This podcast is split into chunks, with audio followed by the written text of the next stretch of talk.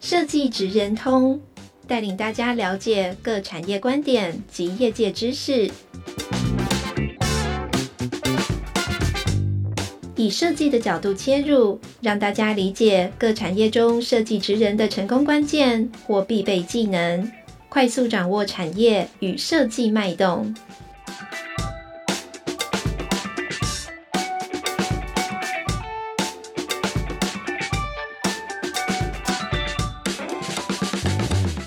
朋友大家好，欢迎大家来到设计职人通 Podcast 频道，我是台湾设计研究院品牌推广组的 Stephy。 今天我们现场邀到了两位跨界来宾哦，这两位呢，一位是来自 Bito 的刘根明导演，另外一位是来自衣食设计的许鹤景先生。其实我从来不知道你的本名叫许鹤景，没关系，我一直都对，我一直都好像从来没有，我一直都叫你鸟哥嘛。对对对，所以我们今天现场的组合就是导演跟鸟哥，我们欢迎导演跟鸟哥跟大家打声招呼好吗？ Hello 大家好，我是刘根明。Hello 大家好，我是 Bird， 差点忘记了。对，鸟哥你要认真一点把你的手机收起来好啦，那今天我们跟大家就是聊的这个话题呢，把两位请来，其实最主要就是想要跟大家聊聊跨界这件事情。那因为你们两个其实都是来自不同的专业背景嘛，那你们两个又是很好的朋友，就是不管在生活上还是工作上，还是你们心里如果不认同我也不知道啦，但至少我看起来你们两个交情不错。那为什么我会觉得你们两个交情不错，其实是源自于我们过去一起合作的一个案子。我经常可以看到两位有一些碰撞出非常激烈或者是非常有趣的火花，那个案子就是经典设计奖的颁奖典礼。我们跟就是 Bito 跟鸟哥这边大概一路上我们走过了5年的时间，所以今天节目一开始我觉得我们很难绕过经典这个话题，因为看到你们就会想到经典奖。我觉得还是邀请尤其是导演这边啊，鸟哥这边跟我们分享一下这5年来跟经典奖一起走过的这5年岁月心路历程。好，我先吧，毕竟做了5年嘛，对不对也让你当了5年的苦主他吧，是他没有，我是最大的受益者。经典设计奖对我来说是就像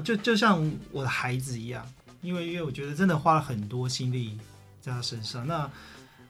怎么说呢，就是我觉得当初接到经典设计奖2016年的时候，那个时候的设定的目标就是希望能够让这个奖走向国际，那它可以是在不只在华人地区，它是一个世界比如说第4大奖，除了 IF、Good Design、G Mark， 然后还有 Red Dot、IF 之后，会有一个属于我们自己的奖是经典设计奖。所以我觉得接到这个奖的使命非常的艰难，所以就是重新为这个品牌打造形象，不管是从品牌出发，然后到整个每一年的这个我们想要传递的观念，这个观念很重要，就是等于是每一年经典想要代表设计师想要说的事情，或是甚至是评选的标准。那我觉得经典这几年做得非常好，它就是很注重 ESG， 很注重循环设计这一块，然后我们也用视觉让它重新去颠覆它，重新给它赋予它很新的一个 look。 那我觉得每一年的颁奖典礼对我们来说都是一个最后都会落在颁奖典礼这件事情嘛，颁奖典礼就是一个最后的 output， 对我来说是一个很大的挑战。我们希望可以在 event 这件事情上，每一年都做出一个挑战，带给大家不同的体验这件事情。尤其是设计师，他是一个示范，他是对国际的一个示范。好，讲这样很虚哦嘛，我们来讲一下这个去年这个经典设计奖跟 Bird 这边合作的一些过程。那我们可以先请Bird 聊一下啊。对啊，鸟哥忽然被 Q 到，他还在放空，不，只能讲最后一年了。没有，因为我是只有参与后面3年了，对，然后我自己是没有这么严肃看颁奖典礼了，对，然后我们只是觉得说，哎，每年这个是一个会集合很多国内外的设计师的。你没那么严肃，我很严肃哎。我对这件事很严肃。对啊，你超严肃，但是我做的很轻松。你做的缺点轻松。对，我说的轻松是说，我不会把它看得这么严肃。那我们只是觉得说，他是态度严肃，但是他想要呈现轻松的效果。对，就是我就觉得我们这个颁奖典礼应该跟有别于其他的颁奖典礼，所以我们每次都想要说，哎，做一个就是仪式感重一点。所以你来这边，我们办跟其他人办的差别就是在于说，我们会把它当成是一个说，我们这是为了这些好朋友们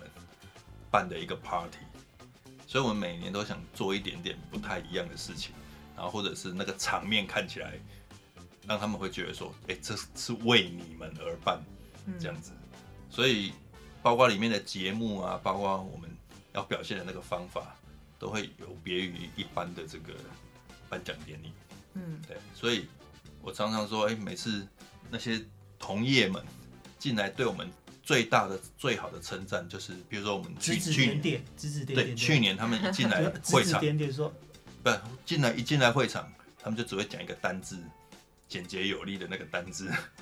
就是国骂的第一个字，对，然后就是英文的哇，中文台语的，对，但他的用意是一种赞叹，对，就是他一进来对着我们说，哇，这你。然后我们就会觉得谢谢，第一次被骂国骂那么开心。对，就是我们就是要用那种，就是让他有这种感觉。如果没有的话，你就会觉得他会带一点点失望。对。那因为你们合作，像我跟耕平合作已经5年了嘛，那鸟哥，你刚刚说你是后面3年才加进来的，对。那你们这后面这3年的这种跨界的这种合作。你们有吵过架吗？或者是针对同样一个案子有不同的意见，然后彼此争论？这我来讲，我们每一次都会做很多次的方案。那这个方案是为什么？就是说，譬如说，那个设计员跟我们说，今年场地在哪里？那每个场地有很多的限制跟很多的机会。然后我们只要看到，换一个场地了，可以做更多的可能性，我们就会说，我们不要再玩以前那种了。你可能因为受限于基地或者是受限于那个场地的条件，然后我们就有很多事情不能做。那不能做，我们就只能在那个局限里面玩最大的可能性。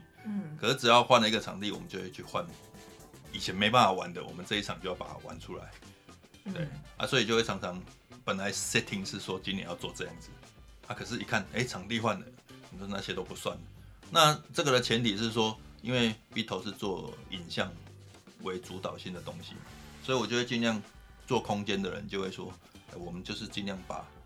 那个机会先创造出来，让 motion 可以在里面产生它最大的视觉效果。所以我就会想说，这个场地怎么样可以让大家对于这个 motion 的整个表现法有更多的可能性，而为他们创造那个舞台，给他们。其实我做的事情相对比较简单。因为我只要把那个想法做出来以后，一点都不简单，其他就变成他们的。我觉得一点都不简单，就是我觉得主要 Bird 的加入，最重要的是，我觉得让影像建筑这件事情发生，就是影像空间感以前就是，大家没有在讨论这件事情，就是大家都很多把影像当做一个背景。它就是一个屏幕，你就是放一个 graphic 在背后这样子，它只是一个装饰或者拍，好像不是主角。对，它可能不是主角，它可能甚至不是一个叙事的主体，它可能只是一个我在婚礼看一个直播电视荧幕，然后在演唱会，我觉得后面有一些屏幕正在 play 这样子。简单的讲，应该我自己是觉得说，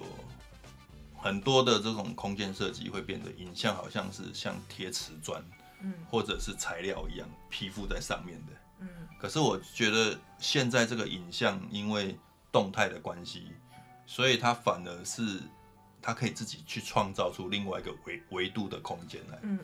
那其实你应该想办法说，从做空间的人应该是说，我要转换另外一个角度，是如何去创造另外一个维度的空间的表现场域。对，所以我们在做的事情就是，我和 Bird 在做的事情就是让影像跨出荧幕，让它变得超巨大的时候。让人身处于其中的时候，他可以创造出另外一个虚实难辨的一个空间的感觉。这是我们这几年一直在努力的。那我也觉得这是，就是等于是各种可能嘛。我们在尝试各种可能，就是江湖上传说的沉浸式体验。但是你们总是会有意见不合的时候吧？意见不合的时候怎么办？听谁的？就骂个国骂就可以了。你们两个互相骂国骂吗？然后你们的员工在旁边发抖，想说哇，老板生气。没有，我都会说，你回去问一下你老板。然后刘根明就说，你去告诉那个鸟哥怎样怎样，怎么觉得有点就是爸爸妈妈吵架，然后透过小孩传话的感觉。还好哎，我们真的好像还好，没什么吵啊。我觉得大概都是我天马行空，然后他就骂个国骂说啊，这怎么可能？那我去画画看这样。对，就是回去画画看，然后再找家纯来说，你估一下这个价钱行不行？家纯就是我们必应的伙伴，就是我们硬体很多视讯工程。不可能视讯工程都是他去处理的，也是一个受害者，对，也是一个受害者对，所以一个典礼的成功背后真的要付出很多很多不同专业共同的努力，而且都要互相承担一些辛苦的这个过程，才有办法把这个结果呈现在大家眼前。大家真的也是很辛苦哦。那因为我们的主题是跨界嘛，所以会一直围绕在这个跨界的这个内容当中。那问问看两位，就是你们在这个，因为跨界它有议题上的跨界、人才上的跨界、专业领域上的跨界，那你们怎么去，比方就以经典设计奖为案例，或者是你们自己其他手边的这些专案来当案例的话，你们通常这种跨界的 idea 是怎么激发出来的？那你怎么确定自己可以找得到对的人，或者是对的团队？就这些人跟团队是怎么被挑选出来的？我为什么折了一下？因为这问题是太难了。对，因为首先我觉得就是我不喜欢跨界这两个字，因为现在大家太用跨界这两个字，因为跨界是有界嘛，可是现在就是一个 borderless， 现在就是一个大家都在重新定义每一个职业，对，就比如说我说平面设计师，这个翻的就不好，因为国外的叫 graphic designer 嘛。graphic 不一定要在平面上嘛，对，就是它必须要在下个世纪要重新被定义，所以我觉得我最近常讲，我们是抹去那个界限，如果大家都有这样的想法，你就不会框限自己说，哦，我做事就一定是这样做，或是哦，一定要按照我们的流程，因为我们这一行做事是步骤1到5，可是如果你要创造一个新的方式。你先丢出这个问题，那我们会找的团队就是愿意去解决这个问题，我愿意去让这件事情可能发生。对，这就是我和他合作常常会有很意想不到的状态出现。比如说，我们当初2020的经典奖那个 Cube， 其实 idea 来自于就是我们就一直想要做。不是镜框式的舞台，一直想要做环形舞台，就我们提了好几年，可是因为受限于那个空间没办法，那个天花板不够高嘛。那我们终于，我们就跟你一起去看那个伊甸市，觉得够高，可以做这件事情，有吊点了。好，那我们而且它还可以承载那个重量。好，那我们就说我们要吊什么，我就开始讨论。然后他就随手拿了那个，我们旁边放了 ADC 的讲座，是一个 Q。他说：“那就长这样子啊，不能正摆，要斜的摆哦，这样才酷，正摆就不酷。”然后我看到啊，真的很酷，然后我就拿我的那个钥匙圈里面的一个米其林的小人摆上去，刚好 size 对，然后就是这样了。然后我们就拍了一张照片传给 B， 说：“这个视讯工程有没有办法做？”然后说：“天哪，这是什么东西？”好，我半小时后回你导演。这件事情就发生了，其实这件事情就发生了，就是说看起来很 crazy 不大可能的事情，可是因为我觉得大家没有在设定那个界限吧，所以我不喜欢跨界这个字，就是我觉得现在就是一个不要去设定自己界限的状态。你讲一下这个。你也不喜欢跨界两个字吗？我其实是不小心就变成这样了。对啊，但是我觉得不是说跨界不，因为我们比如说我们做室内设计或者做空间的，我们常常就是我的很多同业，比如我的同学，几乎都还在原来的我们的工作领域里面，然后我就慢慢的走歪了。其实刚刚那个组长介绍，这是我的新名片。其实我。你现在哦，台北伤心我知道，你上次有跟我讲。对，所以我现在基本上。就是在商场里面当这个品牌长嘛。那你说跨界这个东西，就是说，那我跨得更斜，那这没有说我自己不知道说怎么样才叫跨界，而是我们都是想说，我要去做那件事情，然后先有那件事情，然后那件事情可能需要谁会什么，谁会什么，谁会什么。那我就开始问说，那谁会什么？这个事情可以找谁来？嗯，那就把这些人都集合起来以后，去做那一件我想做的事情。那这件事情就大家就会觉得那是跨界了。嗯，可是其实那个事情本来也没有什么界，就是如果那件事情我们没有做的话，那也不会有那件事情。嗯，对。至于说你为什么会去做那个，会去做什么？因为我只是觉得，哎，那件事情做起来蛮帅的，对，啊，蛮帅的。可是他总是超出我能够知道的那个范畴嘛，或者我习惯工作的领域里面。那如果说一直都做你习惯工作的事情，那其实也蛮无聊的，对。那我就是觉得一直走出自己的舒适圈，所以我的工作常常在换。不是说常常在换啊，每几年就转换一下，就是一直去尝试不同的领域。对，因为有人愿意给我那个机会，那他也愿意付那个 pay， 就是我觉得还可以接受的 pay， 那我就会觉得说，那我有什么好输的？嗯，哎，我也可以接受，没有差啊，你的 pay 我也可以接受，啊，真的吗？把公司关一关好了。对，就是。所以我下次搞不好拿到那个刘根明也是不同新的名片，哎，我又换职称、换工作。没有，但是那个是你选择那个时候，你还是要有某些牺牲的，啊。譬如说，你不是说啊，我把公司关一关你就过去，但你要知道，关一个公司你付出的更多。嗯，譬如说我把我的公司 close 了2次，那这2次大家想啊，就关起来，没有，你知道那些东西，嗯，关一关你是先损失了好几百万。所以应该是要开一个设计老板通，嗯，对，就是你要先愿意舍掉那几百万，跟你原来的收入，然后你再去做接受新的工作。对啊，可是你不知道你这新的工作你可以做多久？对，假设你2年又再回来，其实你又要再花好几百万去建一个新的公司跟新的 team， 再重来。但这个每次的重来其实很累。很累，可是我觉得我自己是这样看的，啊，就是你会发现某一类人就是一直在开公司的，创业的人，他一直在这条路上，他就会一直在创业的路上，他不断的在创业，他就一直在创业。可是他这种人是很不会停下来，很enjoy这种，对，他有那个热忱，然后你会发现他很苦，但你就会发现上班的人他会说啊，我也想创业吧吧，他会讲到他退休了，他还在讲说我要创业，对啊，我觉得我就是属于那种一直在创业的人，就好像叫你在那个位置做，一直做到退休，我就受不了，对。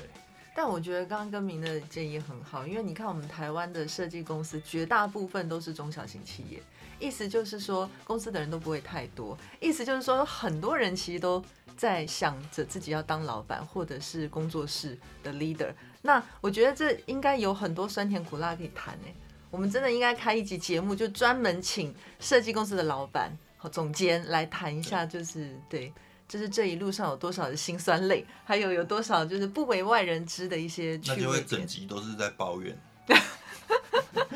很有可能啊。但是，所以你应该开一个那个设计职人抱怨通。抱怨通，对，而且这个可以给，因为我们这个节目的在听的族群很多都是年轻刚毕业的学生，然后再不然就是今年可能还是毕业生，就即将要毕业的学生，他们就可以赶快转系。哎，转系这个可能会就对又太武断了一点，但至少可以让他们看清楚，就是说，哎，就是这个是。这个社会的就是 reality world 到底是什么样子，然后你今天如果要创业的话，你可能会面对到什么，你就算不创业，你进到他们的公司去之后，你可能又会即将迎面而来的挑战是什么。那顺着这个问题，我就想请教两位，就是你们公司的人才都是怎么招募的？一定要专业领域设计科班出身的人才能进你们公司吗？因为老板本人我就不是科班的，所以我的限制没有这么多。对，大家应该可能绝大部分不知道，就是我们的这个 Bito， 我们的导演本身是台大一个很特别的系，昆虫系，所以他公司名字叫 Bito， 叫甲虫，非常跨界。对，可是这个也是20几年的事情，我也是有去科班啦。对，我后来有对你后来去那个纽约那边，对对对，只是对我来说。我们的人才，因为 Bito 现在是一间创意公司，不只是设计公司，不只是影像公司而已，所以我们的人才是来自于非常多领域的。对，他一定会有一个他擅长的，比如说他可能是摄影出身、剪接出身，或者他是插画师为主，然后有平面设计，maybe 有从广告公司来的资深文案，然后有可能以前在甲方待过做 strategy 的、做策略的，那所以它的组成是非常非常多的，甚至有空间的。对，所以我觉得其实就是用不同的你擅长的东西去切入，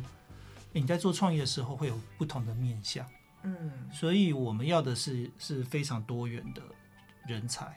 那看的其实是你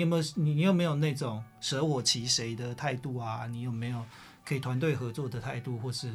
甚至是可以是不同完全不同个性的？我不喜欢大家都很同质。对，我觉得它是一个 collective， 就是一个集合，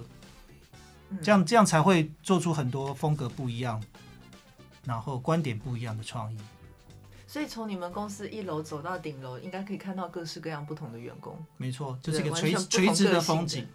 不同个性，然后不同专业背景，然后可能就是有不同的喜好，各式各样的人都会集合在那里。像我们公司经营这么多年，我曾经我们有南非的同事，就是他是白人，然后也有从可能从小住土耳其，对，然后会不同语言。那我们现在有马来西亚的同事，就是他可能是，然后也有北京的同事，他可能是非常非常多元的，所以那个观点会很不一样，大家切入的观点，在做创意的观点很不一样。这是可能是我来自纽约吧，就是我的整个学习历程、工作历程都在纽约，我很习惯像这样子不同文化的冲突，我希望有点不一样。对，所以这个是我比较 care 的。那鸟哥呢？同事的来源同事的来源就是你们人才是怎么找的？还是你有你自己的养成的机制？以前我的同事都是从我的学生把他抓来荼毒，然后就觉得他很优秀这样子。对对对，就是带他们毕业设计的时候，就在带的过程中就先灌他们一点迷汤，然后还有一些是以前我在当员工时候的助理，也是以前就是他毕业就是我带他，然后我当设计师的话就是我助理。以前的来源都是这样。那我现在在这新的公司，我们池子就比较大，然后就变成要 build 新的 team。我们现在就是现在的公司反而可以给的配是相对比较好的，但是我们反而不容易找到人。不容易找到人的原因是因为，对啊，这跟让学生知道的意义就是说，是不是去甲方薪水比较好？对，就是。所以鼓励大家去甲方，不是，他立刻就是对，因为去甲方的话，我们就可以我们这种设计公司就可以有理解我们的甲方设计师。对，但是问题就是说，我们都是期待这一点。到甲方，你还可以指明窗口一定要那个人。对，但是到甲方有个问题就是说，譬如说像我自己当这个 team 的头，那我 interview 人为什么那么难 interview？ 就是我就觉得到甲方的人，你应该是刚刚说的跨界这件事情，就是说。你要知道自己在甲方的角色跟定位是什么，然后再来就是说，你到甲方常常你要给乙方 comment， 对，可是如果你自己的理解力很差，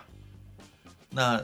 就会造成公司跟乙方之间的这种沟通上，其实会那效果会很不好，那效果会很不好，就会你就不会，比如说如果我们花了很多钱找了一个很优秀的乙方。那个效果产生出来的效果就会很差，就是那个钱也白花了，因为有一个做得不好的窗口，或者是在我们公司这样，就是因为我们公司的 project 很大，所以 even 有很多的乙方，但是还是会有很多需要甲方自己做设计的地方，那如果你的设计能力也不是那么好，那就会衔接上就会有很多的问题，对。然后我就会觉得说，可以 ，OK， 那我来 interview 这些在 build 这个 team 的时候，我就会希望找的人是这样子，但我就会发现说台湾这个市场很难有这样子的人，因为在我们事务所的养成里面并不习惯去做这样的事情，或者是在学校教育里面并不习惯去做这个事情，所以在找人上会非常的困难。对对对 ，even 我们愿意付比较多的钱。现在还是持续的在找人中吗？对对对 对, 对。然后还是一样很难找。哎，蛮难找的。其实我以前我事务所还在的时候，我们也在找人，大家可以投 Bito， 对，其实也 Bito 也在找人。点 TV， 谢谢大家。所有的事务所都在找人啊。对，现在念设计科系的学生好像都不知道到哪里去，就是所有的事务所都在找人。但是我觉得学设计的学生啊，自己的那个想象力也要大一点，因为譬如说像导演，他本身也不是念设计出来的，但是因为他知道他对设计有非常非常热情的热爱，所以他在完成了国内的学业之后，他去追寻他自己喜欢的那个领域。那我不知道鸟哥是不是也是这样，但是我自己其实我也是学设计出身，但是我也没有当上设计师，那当然跟我自己的一些就是喜好跟自己的职涯规划有关。至少广义来说，我还是在整个广义的设计产业里面，只是你选择用什么样的角色去接近、去拥抱这个产业而已。那我觉得对同学们来说，就是说我们即将要毕业，但你学了一身的好本领，你一定要当设计公司里面的某一个设计师吗？我觉得真的不一定欸。我觉得大家的想象力可以更放开一点，比方说是很好的，像你刚刚讲，你需要很好沟通能力的，那这个沟通能力的人本身对设计要有一定的认知跟喜爱，基本的知识要有，那其实它也是一个很好的领域，可以让它去发挥。那另外一个就是，你假设你自己本身是学产品设计的，你不一定真的要进到那种大企业，或你如果是对视觉很有兴趣，你也可以像导演一样自己再去进修，也许你未来就进到 Beetle， 然后可以去做一些跟影像跟这些相关的。所以我觉得对于学生来说，自己的那种想象力也要放开。那有的时候老板找人找不到，另外一个问题点也是那个被找的人其实给自己的门开得太窄了，他就一定要在这个范围之内他才做，离开这个范围他不做，然后对老板们来说就会觉得很痛苦，就是你好像一直找不到人。对，应该这样说啦，我觉得设计应该是一个产业链，所以它有上中下游，或者是有很多游，我不知道，反正它这个产业链，那这个产业链里面它就有分很多个 part 的工作，或者是有不同类型的工作。那有很大部分人，我们学设计人就会因为在学校的训练里面就觉得，哦，设计一定要画出什么东西来，或是做出什么东西来的那一个部分才叫做设计，或者是一定要做设计师才叫做设计。但如果设计它可以变成一个产业链来看的话，那个设计师只是设计的产业链里面一个小小的部分而已。是的，是的。那它就会有，比如说下游，比如说，我觉得如果有很好的设计师，有 sense 的，就是有设计能力的人，愿意去进到工地，或者是去进到施工阶段去做那些 detail 的事情的时候，那这个产业就会，设计师他想出来的方案，最后可以被 100% 执行出来的。那也要后面那个执行出来的人，他有办法 100% 如实的把它执行完毕，那设计师的想法才真的有办法被做出来嘛。对啊，所以每一个产业链应该有，比如说我们往上有去做策略面的，所以当你是个设计师，你是个有办法去做策略的时候，你可以影响的层面就会更高。可是你要到那里的时候，你作为一个设计，你要理解的事情，就回过头来讲说我们所谓的这个跨领域这件事情，就你要知道的面向要更多，所以你才有办法去做策略面的事情。对，那这个事情就是看你自己喜欢这个产业链的哪一个 part，那个 part 的工作需要多少的 knowledge， 然后要哪些的内容，哪些能力，那你要去把它补足。对，你才有办法去做那个事情。 对，所以机会来之后你才有办法去跟上那个，而不是每个人都做设计这样。我认识鸟哥这么久，我大概是第一次看到他这么严肃认真的在跟我说话。我自己也吓坏了，你太震惊了，我刚整个惊呆了。对，而且就是那个听众是看不到画面，但我看到的画面是刘根明一直往另外一个方向侧过去，因为他一直在怀疑这身边的这个人是谁，是不是？其实这就是我们聊天都在聊的话题。对，我们都在忧国忧民。少来，不是只有在讲干话而已，少来，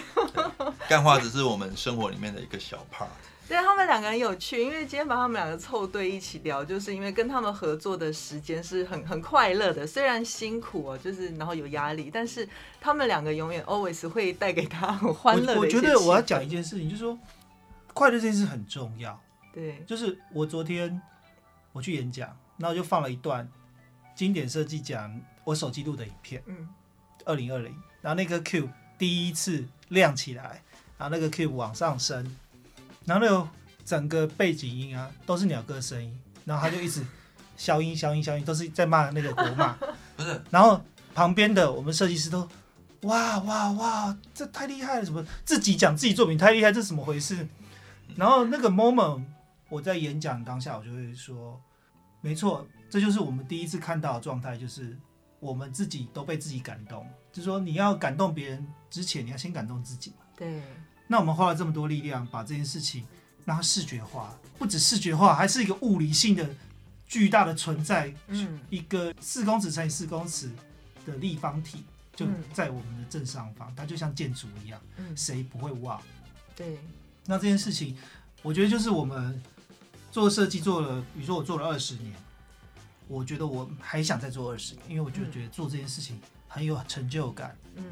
然后一直有新的挑战，所以你说跨界要怎么？很多人就问我说：“哎，你说怎么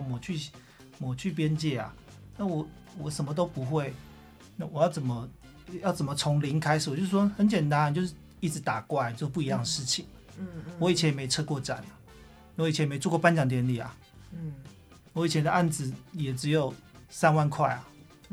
那你要一直打怪，做不一样的事情。我以前在美国的时候我做电视台设计，我最喜欢做不一样的主题。今天做 Discovery 鲨鱼洲，明天做 ESPN 大联盟，对不对？对。后天做 IFC 这个独立电影频道包装。我只要做每一座频道，我就会了解那个产业。对。那这件事情就变成不知不觉，因为你工作你就杂学了嘛。没错。哦、没错，那这件事情，我觉得它就会无形变成你未来所谓的跨界，会去重新定义。很多事情，因为你累积这样的经验，所以我觉得大家也不要太着急啦。就是其实自然而然就会跨了，就会跨，就会发生了。对。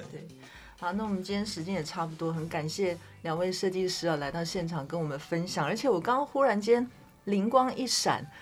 那个导演你是哪一年回台湾的啊？2012年，所以。我访问你的第一次好像就是2012年哦，2013，我访问第一次2013，应该2012或2013。对，假设2012好了，就10年了。我第一次访问刘格明到第二次访问他是中间隔了10年，其实不能说看着你长大啦，但是看着你们公司越来越……你是说你的年纪比我大吗？没有，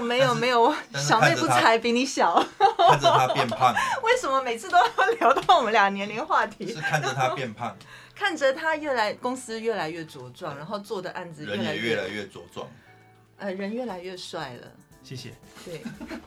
那鸟哥也越来越帅了。我没有，我也是越来越胖。好，中年大叔，你说的帅，中年大叔，没有这个问题，又是另外一个字。那个 topic 就是做设计的为什么越来越茁壮。对，我们下一期的主题就聊这个设计师为什么都越来越胖。你知道我们公司有一个大家都会谈的说，哎，你进来 Bito 胖几公斤？然后呢，你有算出平均值吗？没有，大家都会问这个问题。对，但是你还好啦，其实真的啦，两位设计师都还维持得非常对，就至少都还是颜值什么都还 OK 的，请不要担心，好不好？我们一直聊这样废话，就一直没有办法把这两个人请来，就是会有这样子的效果。好啦，那我们再次谢谢两位设计师今天来到现场，我们跟各位听众朋友说拜拜吧，拜拜，拜拜。